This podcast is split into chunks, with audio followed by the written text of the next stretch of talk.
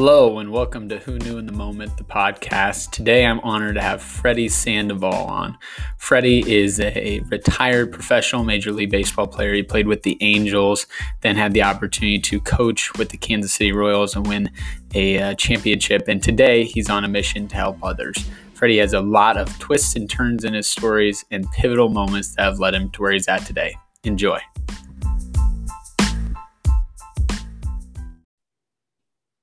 Hello and welcome to another episode of Who Knew in the Moment, the podcast. Today, I'm honored to have Freddie Sandoval with us, and uh, you're going to enjoy his story. Uh, it's pretty fascinating, and I think anyone that uh, understands the grind it takes to be great at an athletic achievement will understand and appreciate Freddie's uh, enthusiasm for baseball, but also the uh, just the journey he's been on to get to the opportunity to play in the major leagues at some point in his career. So, Freddie, thanks so much for being on today.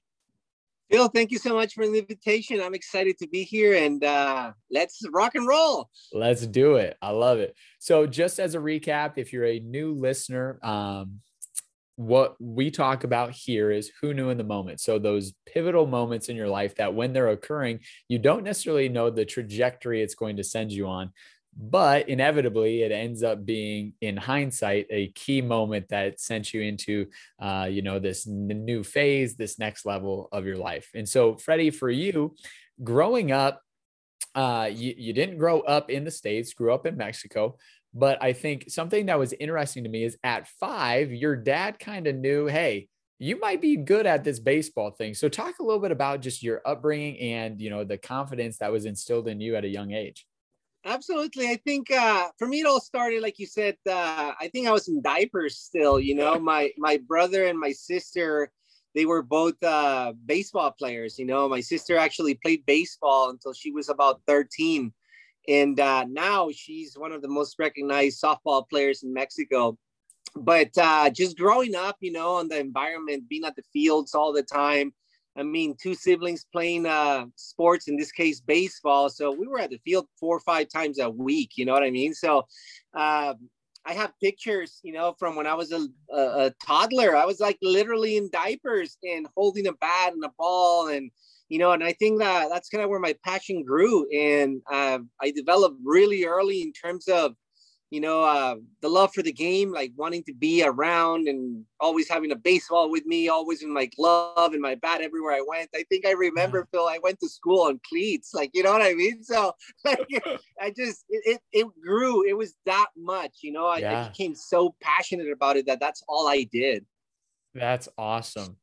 Now at 12, you, I mean, so once again, Freddie is good from the get go, right? Now it takes effort, but he's good from the get go. And at 12, um, you get the keys to the city. So talk a little bit about how cool of an experience that is as a 12 year old. I mean, I'm sure you don't even recognize what the heck this means, but just talk a little bit about, you know, what that meant to you and maybe, you know, some of the motivation that continued to come from that again i don't i don't even know if at the time i really realized how big of an accomplishment or an achievement or reward however you want to call it it was you know uh yeah. uh like you said i was a pretty good baseball player uh i wouldn't say it if you know it was like easy or it, it took a lot of work. I mean like i said phil like that that's all i did. Like i am not kidding that's all i did.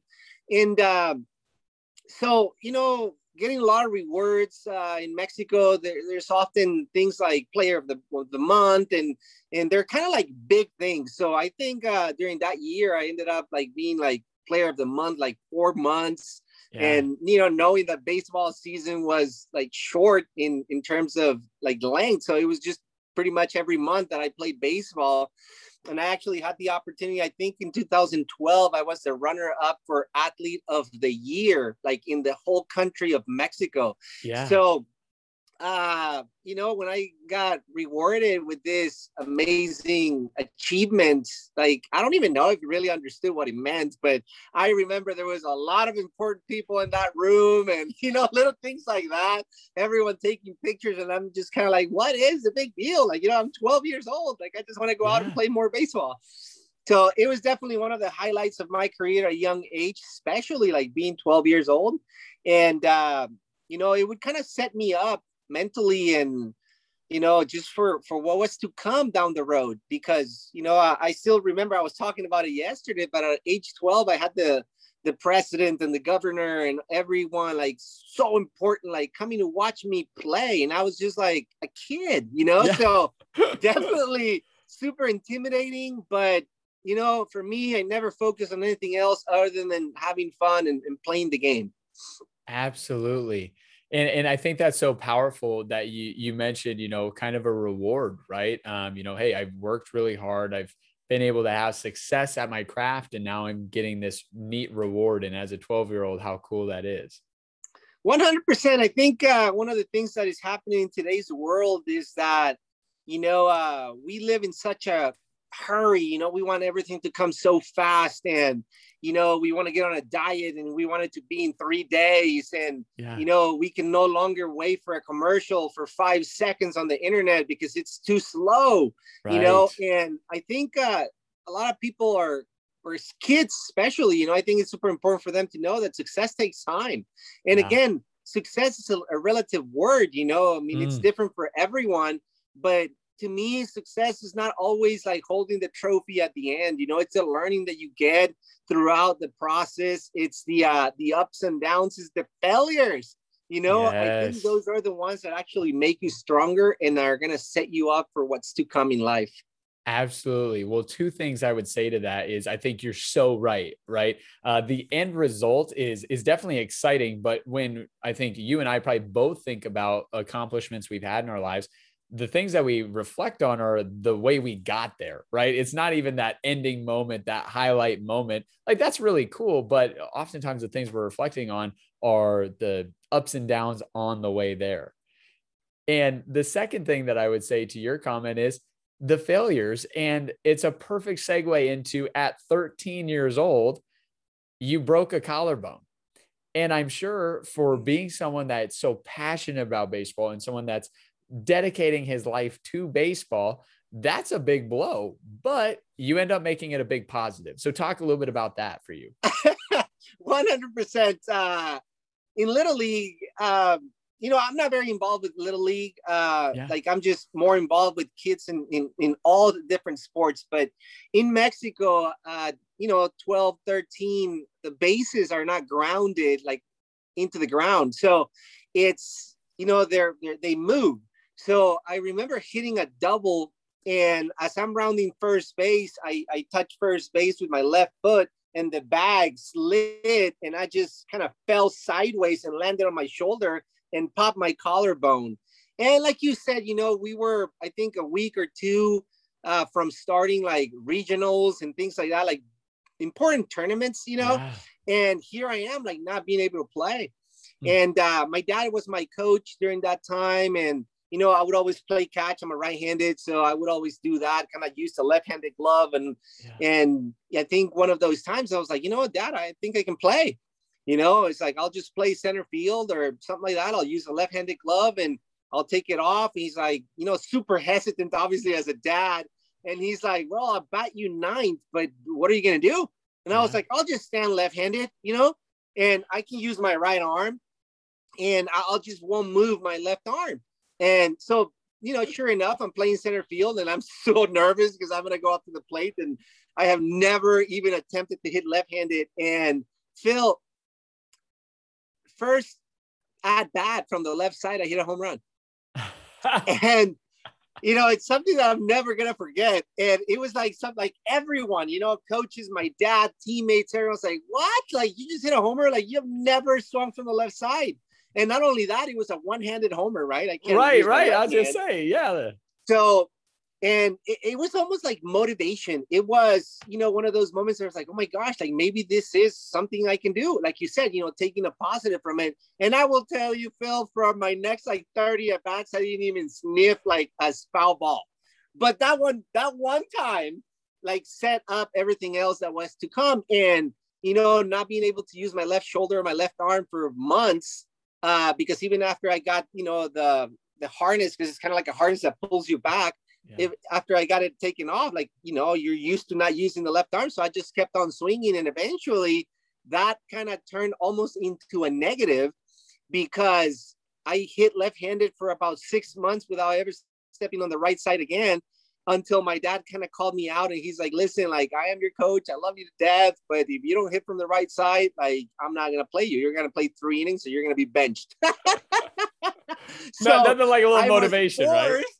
I was forced to go back and hitting right-handed after that. And again, to me, it was uh, it's a blessing. You know, yeah. I, I, talk about it today. Phil like I don't know how these big leaguers do it. You know, I mean, balls are coming at you 93 mile an hour curveballs and sliders, and you know, 84 mile an hour like changeups and 99 mile an hour fastballs. Like I don't know, and I genuinely say this.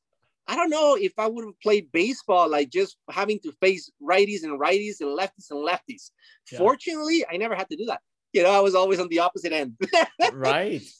Yeah. Well, I was going to say, so we're going to tie that in. Remember this moment where we talk about that collarbone breaking because it's going to be pivotal to uh, to Freddie's whole career.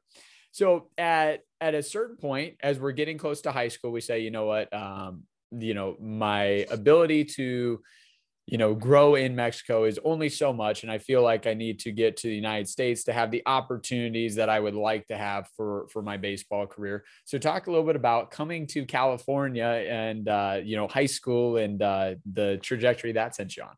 Just kind of like you said, Phil, you know, uh, it may sound cliche, but I really believe it is true. You know, uh, United States is the land of opportunities. And I always listen to that. I heard that like when I was in school, that's what we would study, you know. And for me, the goal was always the big leagues. You know, I want to be able to play with the best.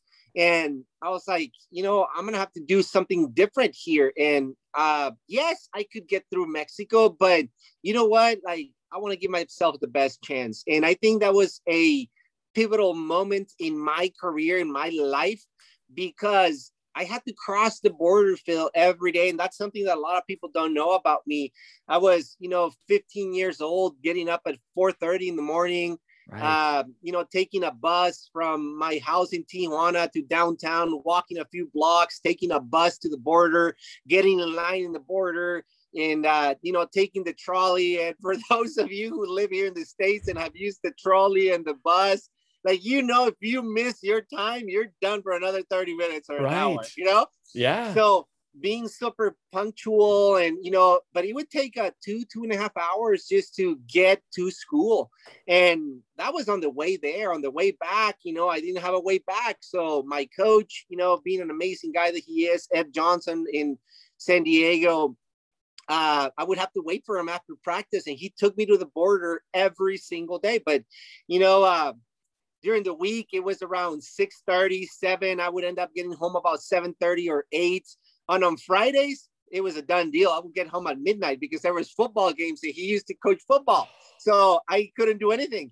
From time to time i would get a ride to the border from someone else. But again it was just that you know exhausting. I call it exhausting because at 15 16 17 like I was I didn't live at home. I right. went to my house to sleep. I hardly ever saw my family. I ever, yeah. you know, my friends. Like I didn't, and I don't mean it in a bad way, but my life was fully 100% baseball and school. Yep. And again, that's why I say it was uh, you know, that moment in my life that really dictated like okay this is what i want. Again i didn't know if i was going to be able to achieve it but i knew i was going to give it my absolute everything and that was just one example of what i had to go through to make that happen. Yeah well and i i want to highlight that because i think that's unique right? How frequently do we say we really want something but then a 30 minute commute is is our barrier to entry right and for you, right there, that that just wasn't the case. It was no, I want this so bad that I'm willing to do the uncommon thing to get there, right? That that doesn't even account for all the hours you put into actual baseball. It's talking about like the external things of, hey, I had to drive and commute an hour, find a ride home two hours, right? I mean, whatever it is, just to get to school. And so I think that's, you know, I don't want that to get lost in all the effort that you put in above and beyond that too. You know, Phil, I actually wrote that in my book, Mentally Strong. I, I wrote about that mentality. And I think you mentioned, you know, how bad do you want it? Yeah. You know, because, you know, I hear a lot like, oh my gosh, practice is so far. I have to go 15 minutes, you know, or I don't want to go to the store. It's 10 minutes away. Or really, do I have to walk three blocks? Like, you know what I mean?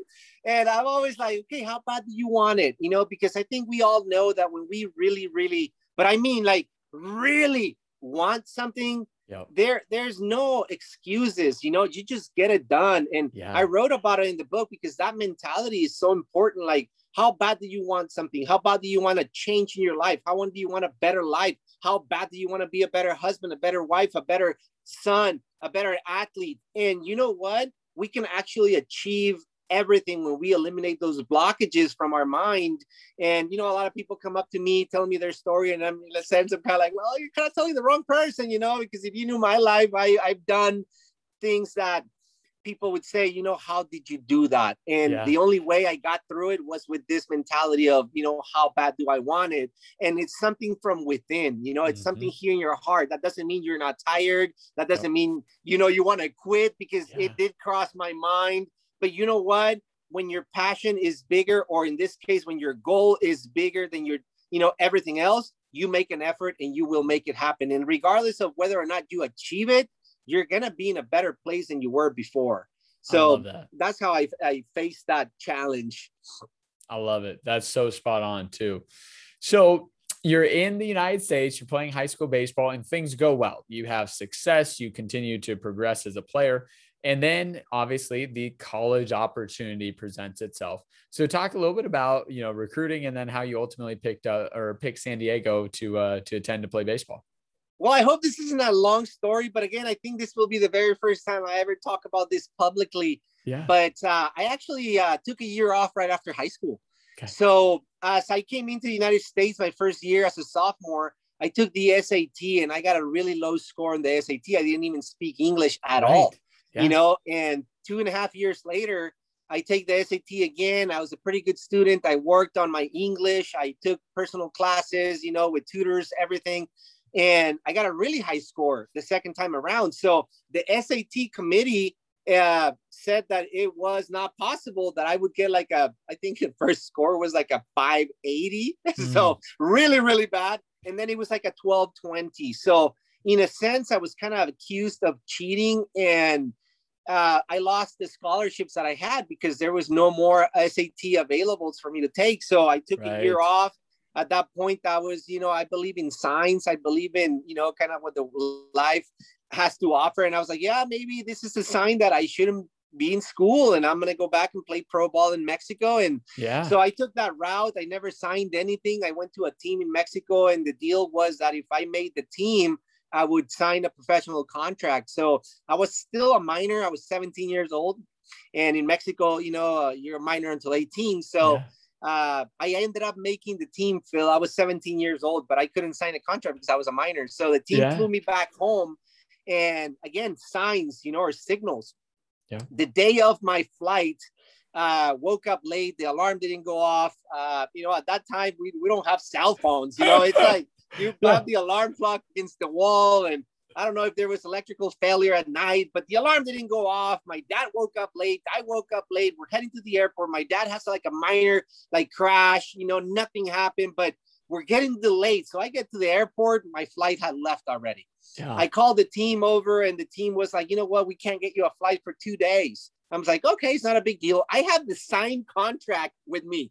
So in those two days, I went back to my high school, Marian Catholic in San Diego, now Mater Dei. yeah. And uh, I was practicing with the team. Rich Hill, Rich Hill, the coach, longtime coach, uh, just uh, an incredible legend. He's still the coach for the the USD Toreros. He was there recruiting a player. So as I'm hitting, you know, I'm working out. Uh, he comes up to me. He's like, "Freddie, I thought you were in Arizona State. Like, you know, what happened?" I was like, I kind of told him the story that I just shared with you, and he asked me like three times. He's like, have you signed a professional contract? Like, you're you a professional athlete? I'm like, not yet, technically, but Yeah. I will be in two days when I leave. And I remember, I still, I still get chills, man, because I believe in that type of energy. I believe in Yeah. in the universe, you know, kind of lining up for you. I believe in in what you want. Like, you know, it's always kind of right there for you. And I remember asking him, he's like, "Would you want to go to USD?" And I was like, I would love to. I just can't afford it. And he's like, hands me a package. And he's like, I'm offering you a full scholarship right now. He's like, go home, talk about it with your parents, and you have a meeting on Friday to, uh, you know, for your I don't even know what they call it, like your very first meeting at school. Yeah. And you'll be a USD student. All you have to do is take the SAT again. And it was like, I mean, I still get chills, you know. No one could believe it. I couldn't believe it myself. And yeah. a month or two later, I was enrolled at USD. That's amazing. I love it. So yeah, who knew in the moment of missing my alarm clock that I would end up getting a college scholarship out of it? That's awesome. I love that. So you go to USD, and once again, you have success there. You continue to progress, get better as a baseball player, and over the course of your career, uh, scouts take notice, and you end up getting drafted to play professional baseball. Yes, uh, my three years in high school, I mean, in college, were definitely different. You know, mm-hmm. uh, a lot of schoolwork, being a student athlete, not not not being a native speaker, and uh, you know, just working for what you want every single day it was yeah. definitely challenging, but it was a blast at the same time. You know, uh, having the opportunity to play as a freshman, uh, there was, uh, you know, I was actually uh, going to red shirt my freshman year, and there was an injury. Our third baseman got Tommy John, and you know, Freddie Sandoval being the person that he is, he goes up to the coach and be like, "Hey man, I can play third. You know, I'd never played third field my entire life. You know, I just wanted to play. Yeah. And he's like, "Really?" It's like, "Yeah." Like, well, let's go play third. You know, and uh, I ended up making the team as a freshman. Uh, I almost broke the NCAA record for errors at third base. Uh, but again, you know, it was like, I want to be here. And I remember making like five errors in one game and just like absolutely a lot of like failure, you know, but yeah. working at it every single day. The following year was better defensively. Uh, offensively, the numbers were, you know, pretty much always there. And like you said, I, I started being noticed by MLB scouts and you know, by my junior year, it was pretty uh, expected that I was gonna like be drafted. I just didn't know where. You know how it works. Yeah. So uh, I am thankful, you know, for the Anaheim Angels for taking a chance on me in 2004 and getting drafted in the eighth round was definitely another highlight of my career. You know, it's that moment when all your dreams come true of, of signing a professional contract. Yeah. Well, so something I want to highlight there is your willingness to step into a role, even though it might not have been the position you wanted to play, right? I mean, how frequently do we let our ego get in the way of what could be a great opportunity because it's not the way I envisioned it, right? I'm sure no part of you said, Oh my gosh, I can't wait until I get to college and I'll get to play third base.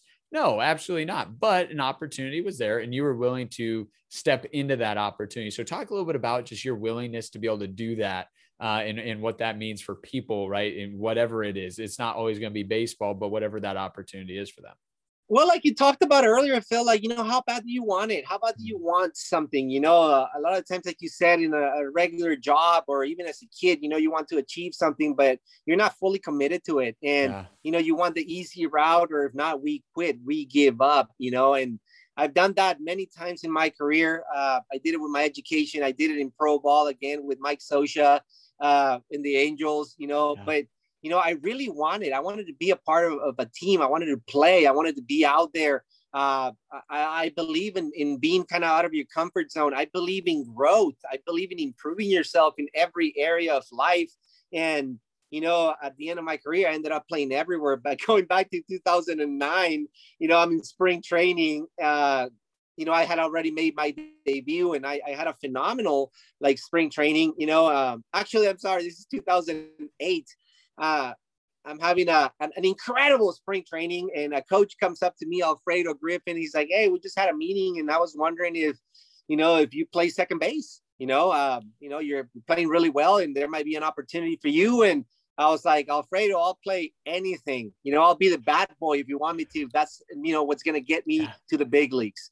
Yep. So at that point, I'm I started working out at second, and then I was like, hey, I play first too. And I so check this out, Phil. I go and play first base. The next day, you know, it's kind of like a like a split squad. And what ended up happening is that in 2000, you know, uh, seven, you know, I had a good year and all that. So I go into spring training and, and the team goes on the road and I go back to the minor league game, but to play first base only, you know, mm. just, uh, you know, just get reps and all that. And I made like two mistakes within the first three hitters. And Mike Scioscia is just kind of going like this, like, God, I look, it's like my fault, you know, like I got it, I'll figure it out. But you know, just that willingness, you know, I think it's super important for everyone yeah. who's listening, especially the kids, you know, be willing to try something and it's okay if it doesn't go your way. You know, in fact, if you really want something, if it doesn't go your way, it's gonna make you work harder for it. And I encourage everyone, it's like put yourself in situations that are going to make you better, not mm. better as an athlete, better as a person, because the growth and the learning that you get from it is gonna, you know, dictate or it's gonna be a, a key component for later on in life. Yep. That's awesome. I absolutely love that.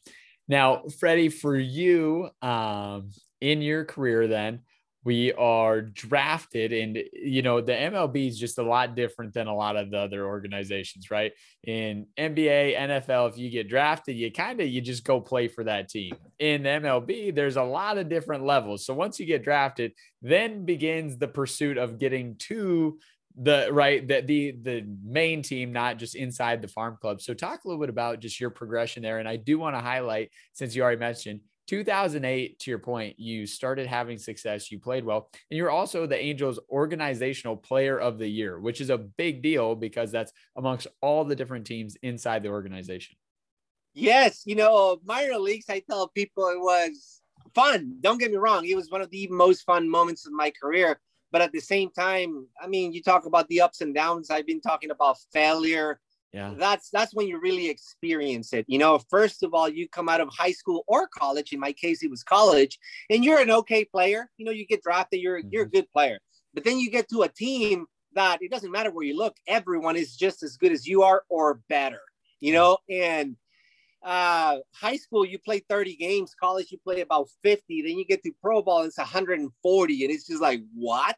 You know so yeah. the the mental drainage like drainage and just the ups and downs the body you know how it suffers the consequences because you it's something you've never done. It's a three times longer season that you have ever played. You're on your own. You're living uh you know you're teaming up uh, and rooming with players. You're living with host families. You're you know you're completely out of your environment. So the minor leagues uh, is definitely a process that you know that pushes you with that mentality of how bad you want it because you know at the lower levels it, it, it honestly plays out like that you start rookie ball from the number of fans from the environment that you play uh, obviously the money that you make but each level just gets better and better and better and better and it, it's almost a, as a motivation kind of like you know each level will put you in a better place. And obviously 2008 was by far the best year of my career career numbers. And that was when you know like you mentioned uh, i was organizational player of the year and when i had my my first you know cup of coffee to, in the big leagues. Let's go! Absolutely. Now, Freddie, for you, I, I want to just talk a little bit about that, right? Uh, just that feeling of my entirety of work, right? 20 years of just, you know, putting in the time, the effort. And you talked about a little bit earlier when you said, you know, sometimes success takes some time, right? And you had wins along the way, but you had this ultimate goal of, I want to play in the major leagues. And so, talk about just that moment when you got the call or you got the nod from the coach that, hey, t- tonight you're going to be playing, uh, suiting up as, you know, a- an angel tonight. Yes, it was uh, actually my story is very different probably than most yeah. because you know the whole year I put incredible numbers. You know, yeah. player of the week, player of the month. Uh, you know, uh, for those people that, that follow baseball, you know, there there's there was uh, in the back old rules there was September call ups. You know, yeah. And August thirty first comes in, I go and like have a my at bat in the first inning. I hit a double you know, and I'm at second base, and all of a sudden I get taken out of the game. And like, there's 15,000 people at the stadium. Everyone's like, and the fans are coming over. It's like, Freddie, like going to the big leagues. I'm in the dugout. Like, I'm wondering, like, why am I out of the game? Yeah. You know? Right. And uh, finally, I go up to my manager at that time, Bobby Mitchell. I'm like, Bobby, like, why'd you take me out of the game? Like, you know, he's like, Freddie, we're going to start the playoffs tomorrow. Like, you need to be well rested. Like, you know? And I'm just like, like, you know, oh, uh, all my dreams just kind of go down the drain, you know, and uh, it didn't happen for me September 1st. We lost a lot of players that year. We started the playoffs, and uh, six days later, uh, we lost the playoffs. And I get the call. You know, uh, first of all, I go into the office. They call me in. Nowhere in my mind is the fact that I'm getting called up. I mean, this is September 6th. You yeah. know, it's it's way after the September call up. So I go to the office and you know, uh, they they talk to me about you know the season that I had, and you know, continue to like be yourself, continue to play hard, and you know, we just wanted to let you know that you were minor league player of the year. So there was you know a lot of cheers, a lot of hugs, and everything. So I'm about to walk out the door. I actually open up the door, and as I open up the door, I'm about to step out, and he's like, manager Bobby Mitchell was like, "Hey, Freddie, by the way, make sure that you continue to do this in Anaheim tomorrow." And I'm just like, I literally, I turn around, I'm like, "What?" He's like, yeah, make sure you continue to do this in the big leagues. And I'm like, what? And at that point, I think I like cursed at him. You know, I'm yeah. like, are you like serious? And like got a huge hug. The following day was a day off for the Angels. So my major league debut was September 8th, 2008. It's a date that I will never forget. And, uh, you know, just such a special moment. Yes, that's amazing. So Frey, you, you get to be in the major leagues and you have two two seasons, right? In the in the major leagues. Uh yes, it's uh it's it's it's the the big leagues the way it works is cumulative time. You know, it's yep. day by day. If you're in mm-hmm. big leagues one day, they count it as a as a season, but it's yeah. only one day. You know, yep. so over a three year span, I accumulated, I think, just under one year of major league service. Mm-hmm. So about 160 days yeah. that I that I had the opportunity to be at the major league level, and a bunch of that time was actually on the on the disabled list. Got it.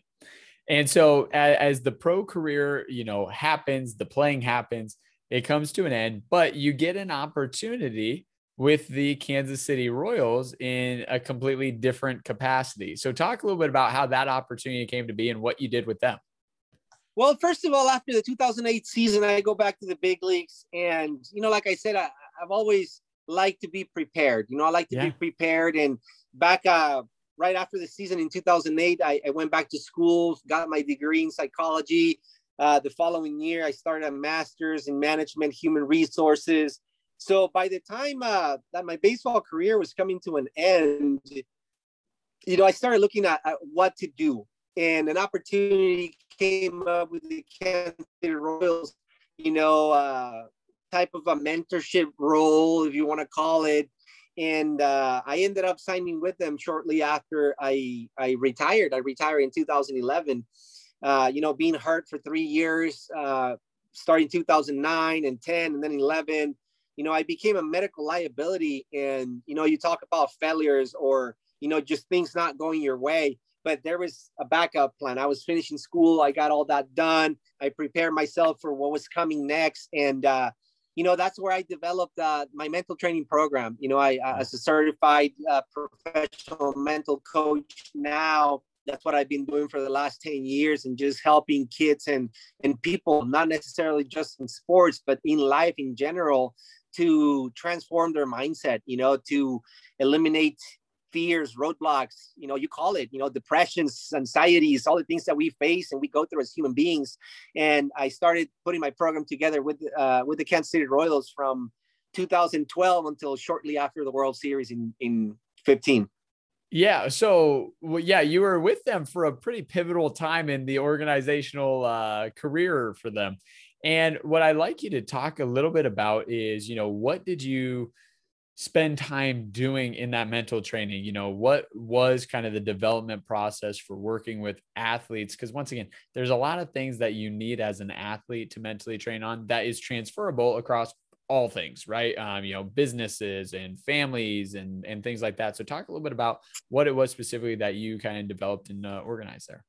Well I, again you know phil through all the things that we've talked about going through the my my childhood uh, as a you know seven, eight, nine year old until 12, 13, until, you know, high school, college, minor leagues, uh, all sports, you know, talk about being mentally strong, you know, it's like you have mm. to, you know, baseball and sports and life itself, you know, requires some type of mental capacity yeah. to make it through. But what does that mean, you know? So uh, obviously having studied psychology and, and, you know, just digging into the books and reading and researching, I put together a mental training program that just like we train in the physical body or we would, you know, do our training for any job that we get, you know, that's what what I do. I, I developed a mental training program that that you can do at home on your own time to train the mind to think differently. And it's a process it's a process that takes time.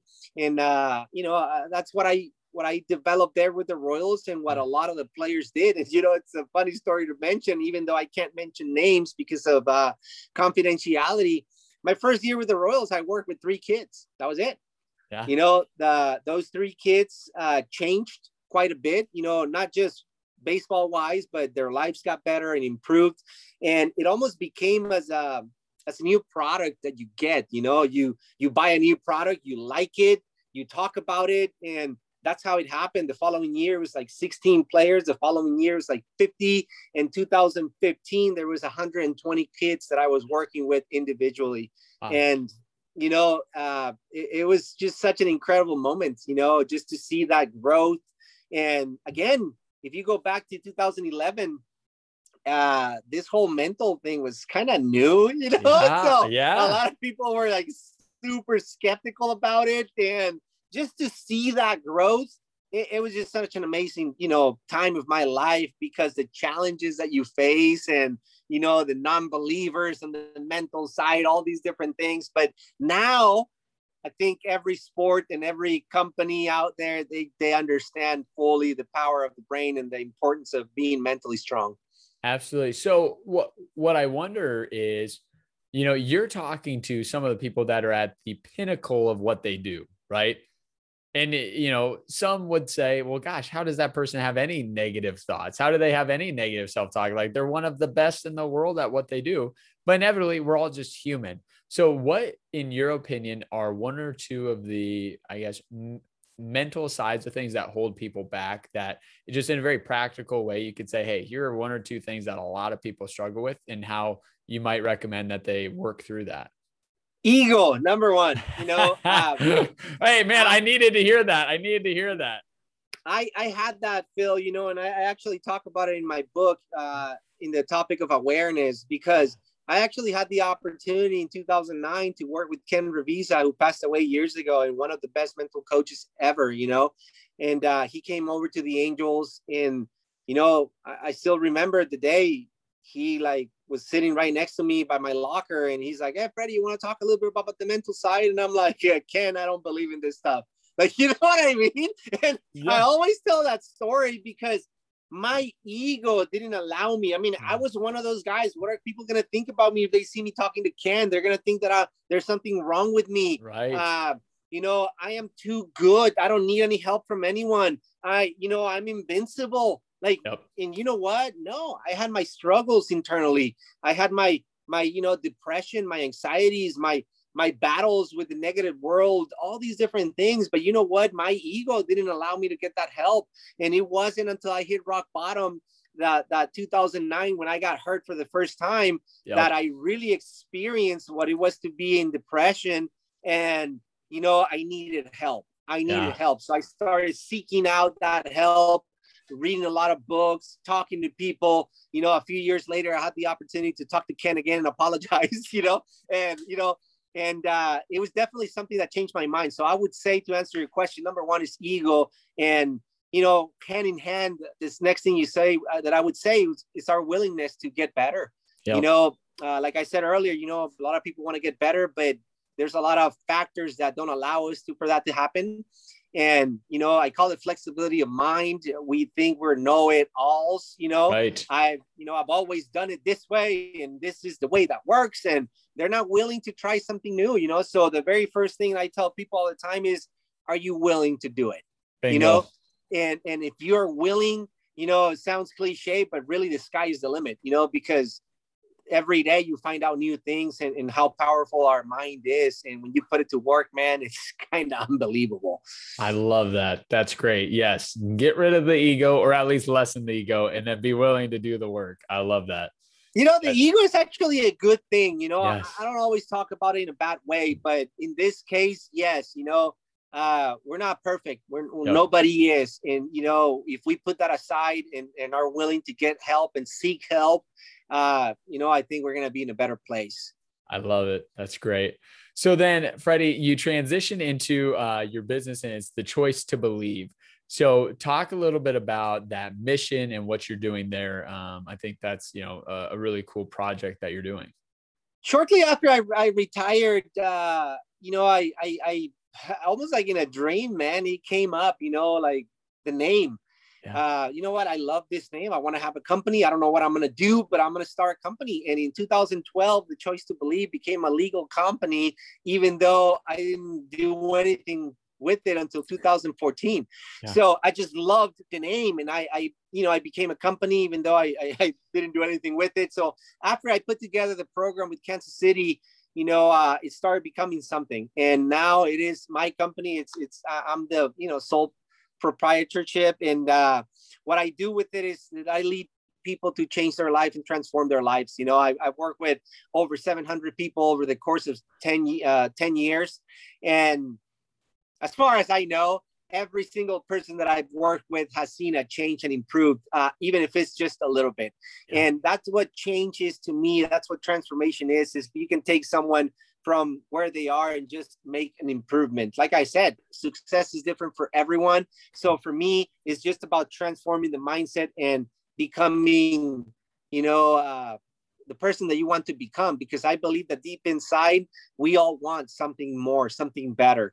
And a lot of the times we don't have the guidance uh, or, or we don't know how to get there. So what i do is i take people week to week through a process of transformation or change to you know clear the mind and, and in a sense become mentally stronger you know? So that's what the choice to believe is. Uh, you know I, I believe that we all make choices and we all make decisions every day and that's what this is all about it's your own individual you know, opportunity, your own individual choice and decision to do something great with your life. That's awesome. I love that. So, Freddie, uh, I have a pointed question that I'd love, love to hear your answer to. So, um, the the question, or I guess the topic is, and it's a phrase, it's blissful dissatisfaction. Okay. So, the idea behind it is there are those kind of the people in life that they hit a goal and once they hit the goal they plateau because they've they've reached that point that they wanted to reach right? And so the the desire to continue to work maybe just isn't there anymore. But then there can be the completely opposite end of the spectrum which i think probably you and i both fall into and that is every time i hit a goal i'm so quickly on to my next goal that i don't take time to celebrate that first goal that i had originally had so, for you and in your career of all the amazing accolades and things you've been able to accomplish, how did you balance the not plateauing, continuing to strive for more, but not losing the joy that comes out of hitting that goal? I think it came from my internal motivation. You know, uh, plateauing. Uh, I mean, it can be good. You know, I don't, I don't talk about it. I, I, I, in fact, it's like, no, we gotta always keep going. You know. Yeah. Uh, I have a hashtag that I came up with that it's in Spanish and English that basically just means move forward. You know, uh, always para adelante. You know, it's broken down Spanish. It's in English. It's in Spanish. It's a mixture of things. But what it means is just move forward. You know. Yeah. Uh, I think for me, it was my internal motivation that got me there. And I talk about it in the book as well, but I call it the watch me mentality. Yep. You know, we all get to that point where we're tired, we're overwhelmed, we maybe want to quit, you know, our goal seems so far away. And that's what got me through it. It's like, and, and again, going back to negativity, you know, it was all those people that told me I couldn't achieve something. That's yeah. what the watch me mentality means. You know, it's it's, you know, oh, I remember this one guy who told me I wasn't good enough to sign a pro contract. And it's just like, watch me. I am going to get this done. I'm going to do whatever I have to do. I'm going to, you know, go through the challenges. I'm going to just get up every morning and continue to move forward just because you told me I couldn't do it. You know what I mean? And uh, I talk about it in the book. It was one of those things that that drove me every single day. Yeah. And in the minor leagues, maybe it wasn't a person, it was an organization as a whole. Like, I am going to force you to put me in the big leagues, you know, yeah. and I'm going to work my butt off every day through the ups and downs and watch me, watch me, watch me, because you know what? It is a grind. Like, yep. life life is challenging life is difficult you know? But it is way too easy to give up. And i always tell people it's like we got to find it within ourselves here in our mind and in our heart to continue to move forward to just move forward regardless of what happens. So you know looking at, at the failures or at the, at the past you know we have a tendency to look at things negatively. I always tell people and encourage them like look at it as a good thing you know? I'm not saying that you're proud of what you did or what you or what happened to you. What i'm saying is look at it embrace it come to love it come to terms with it let it go so yeah. that you can move forward you know? Yeah. because you're only affecting yourself here in your mind. So I look at basically all of my life, Phil, like even the bad stuff. You know, I went through some pretty hard stuff. And, you know, I look at it as a good thing, as a blessing. One, I've been able to help a lot of people through the things that I went through. But two, yeah. most importantly, they made me the person that I am today. Phil, I wasn't always like this. You know, I, I wouldn't necessarily say I was a screw up, but you know, I made a bad, I, I made a lot of bad decisions.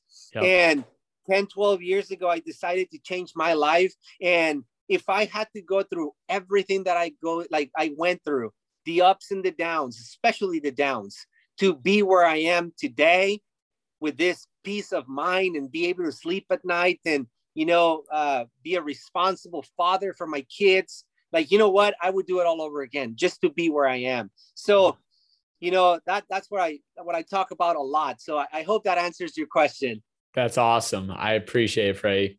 Well, as promised to each listener, you have a fascinating story. I appreciate you one sharing how you uh, how you got there, and I think you know a, a huge takeaway I have is just um, if your drive is enough, there's nothing that can be in your way, right? And I mean, whether that was you having to go from Mexico to the United States, whether that was commuting daily to get to school, whether that was, you know, hey, I didn't necessarily get to play the position I wanted, but I still progressed forward. So I think that's a great takeaway. So, Freddie, I appreciate your time today, man. Absolutely. Thank you so much. And, uh, you know, to all the listeners out there, you know, I, I tell people all the time, whether in sports or not, you know, just have fun, enjoy your life, you know, uh, we go through life so fast that we forget about the little things. And, and, you know, we live in such an amazing world that if we actually pay attention and open our eyes, you know, we're going to be in a better place. And, you know, you can achieve anything you want. I love it. Thanks so much, Freddie. Thank you, Phil. I appreciate it.